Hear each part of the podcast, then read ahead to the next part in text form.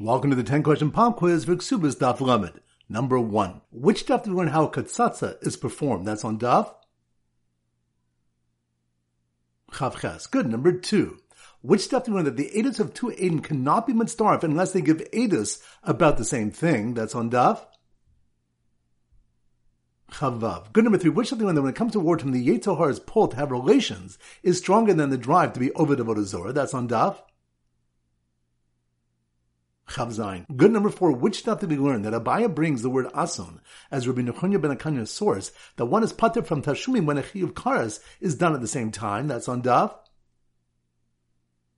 Lamed. Good. Number five. Which something when the Ramirez the Tanu holds that a Na'ara is entitled to a kanas, not a katana. That's on daf. Chavtes. Good number six. Which stuff did we learn? Hakobi de Shemaim chutz mitzim pachim, and that trampling today is a form of skila. That's on daf. Lamed. Good number seven.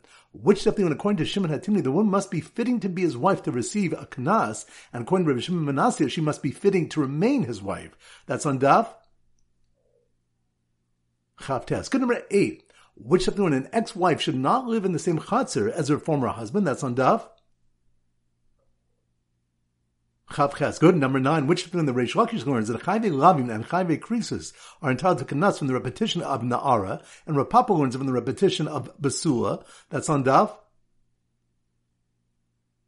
Chavtes. Good. And number ten.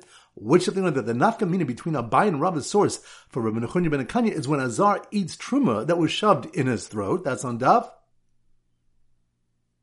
Lamed. Excellent. That concludes today's pop quiz. This is Rabbi Avram Goldman Zich wishing you a great day and great learning.